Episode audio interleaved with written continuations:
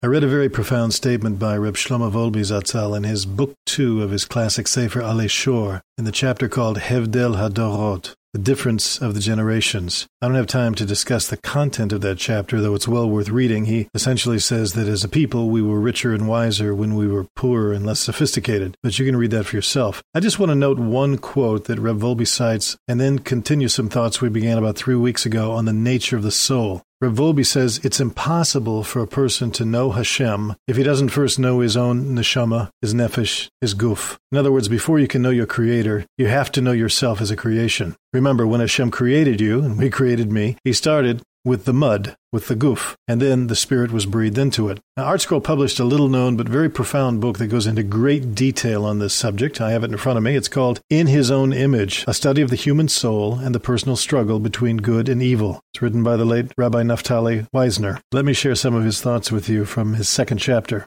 The comprehension of the nature of the body soul relationship, and indeed the very nature of human life, is very much rooted in the understanding of the biblical account of creation in Genesis. What is the nature of human life? This question is treated in great depth in the Midrashic interpretation of the very cryptic account of creation found in the Bible. The Torah describes briefly the creation of animal life. In Genesis chapter 2 verse 19 we read, "And God Almighty formed from the earth all the beasts of the field and birds of the sky." Earlier in that same chapter, chapter 2, verse 7, man's creation is described in similar terms. And God Almighty formed man from the dust of the earth and breathed in his nostrils a living soul. The Midrash notes that the word vayitzer, and he formed, is written with one letter, one letter yud, in the creation of the animal and the fowl, and it's written as vayitzer with an extra yud in describing the creation of man. What's the significance of the doubled letter? Our sages state, and he formed. Two formations, one for this world and one for the world to come. Thus, the double Yud symbolizes the unique spiritual quality of human life. The animal kingdom was formed with but one force, the elements of the earth. Man, in addition to his physical body, was endowed with a spiritual element of a wholly different nature. His additional spiritual qualities set him apart from any other form of life.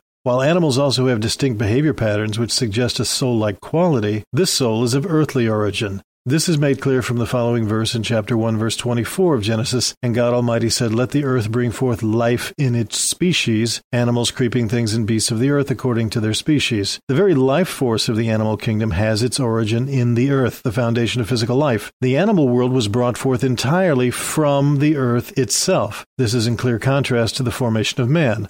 Although man's body too is formed from the earth, there's a major difference. Chapter 2, verse 7 And God Almighty formed man from the dust of the earth and breathed in his nostrils a living soul. Man's body was fashioned directly by God Himself. Thus, his body is ready to receive a spiritual soul, the breath of God, which is a divine property that animal life is totally lacking. Our sages tell us in Sifrei of Ha'azinu, the book of Deuteronomy, chapter 32, Rav Simai would say, those creatures that were formed from the heavens, both their bodies and souls were formed from the heavens. Those that were formed from the earth, both their bodies and souls were formed from the earth. Man, however, is the exception. His soul is from the heavens, but his body from the earth.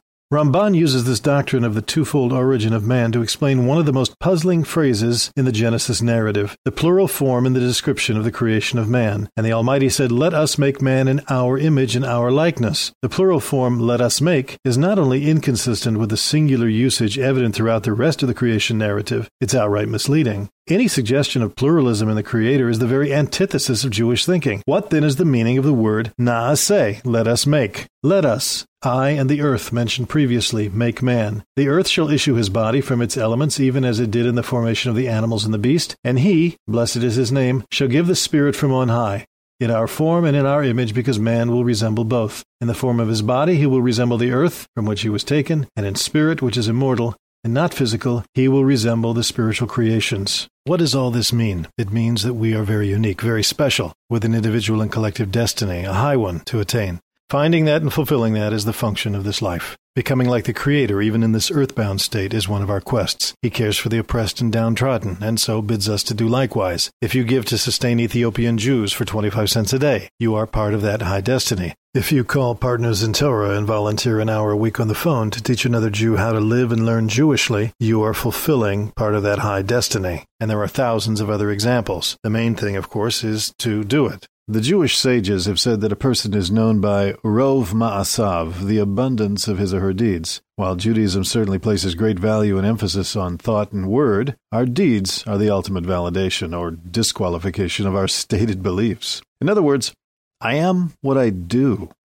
We may want others to judge us by our well founded intentions, but in the end, people, and certainly God, will judge us by our actions. It's the only fair standard. While many religions are founded on creeds, Judaism's main emphasis is on deeds. Actions are the clearest indication of what a person truly thinks or believes.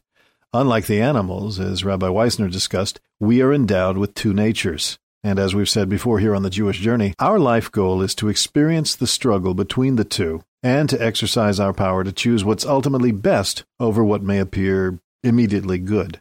As Solomon so wisely said in the book of Proverbs, there's a way that looks right to a person, but the end of it are the ways of death. Again, many religions discuss the struggle between good and bad. Judaism goes a step higher and wrestles with the choices between good and best. An appropriate question to be asking right now would be so, how can I know how to do that? And the answer is we can't on our own. Our own perceptions and desires distort our most sophisticated thinking. I think we've mentioned here once before uh, Debby Boone's hit song from the summer of 1977. Does that sound familiar? You Light Up My Life. The last line of it says, It can't be wrong if it feels so right. So let me ask you Have you ever been wrong about something that felt so right? Well, there are many broken hearts and marriages out there that all started out feeling so very right. So we need help. King David said in Psalm 121, Where does my help come from? My help comes from Hashem, who made the heavens and the earth. So we go back to the one who imbued us with our two natures, and we look to connect our wills with the expression of his will. And where do we find that? Well, we start in the Torah.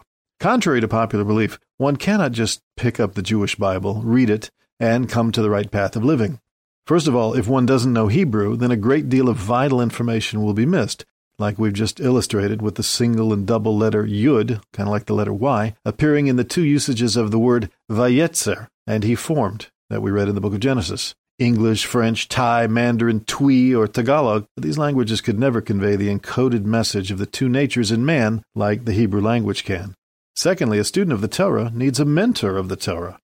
I've been learning Torah for over 10 years. Yet just this morning, if you'd dropped into the main yeshiva in my neighborhood, you'd have seen me over in the corner, sitting opposite my Rebbe, my mentor, learning from his mouth to my ears as we pored over the holy books. No one, no matter how wise, flies solo in this quest. I learned from my Rebbe as he learned from his, as he learned from his, as he learned from his. That's the true meaning of the word tradition, the Hebrew word some of you know, Masorah. It literally means to hand from one to another. You can think of it in the sense of a baton race, where there's a passing from one to another. Only this race goes through time as well as space. And a great place to start is with a one on one learning program like Partners in Torah. We talk about it a lot, once a week on the phone for an hour. So to find out more, just point your internet browser to jwr.com forward slash PIT. Now, I never in my life would have seen myself as a Torah observant, Sabbath keeping, kosher eating, synagogue praying Jew. H- how did this happen? Well, it happened by feeding the Jewish spark within, nurturing it with the soul food of Torah study, which ultimately affects how and what one chooses to do. and my Jewish journey began in a very non Jewish place with a Baptist father and a Catholic mother. Later in my teen years, passing through what became a 20 year period in charismatic Pentecostal evangelical Christianity. Now, obviously, I didn't wake up one morning and say, You know, I think I'll become an observant Jew. Not at all. Years ago, I did become curious about the Jewish scriptures, including such spiritual masterpieces like the Ethics of the Fathers and the thoughts of some great Jewish thinkers such as the Rambam and the Baal Shem Tov. So curiosity coupled with tenacity kept me going. And today, it's a very different and very delightful world I live in, punctuated by a sustaining sense of the presence and power of the Almighty. What's the point? A very simple one. Just learn. Check out Partners in Torah as a potential jumpstart for accelerating your own Jewish literacy. That URL, once again, is jewishworldreview.com forward slash PIT. And that's it for this edition of The Jewish Journey. I look forward to meeting you again soon, a little further up the road.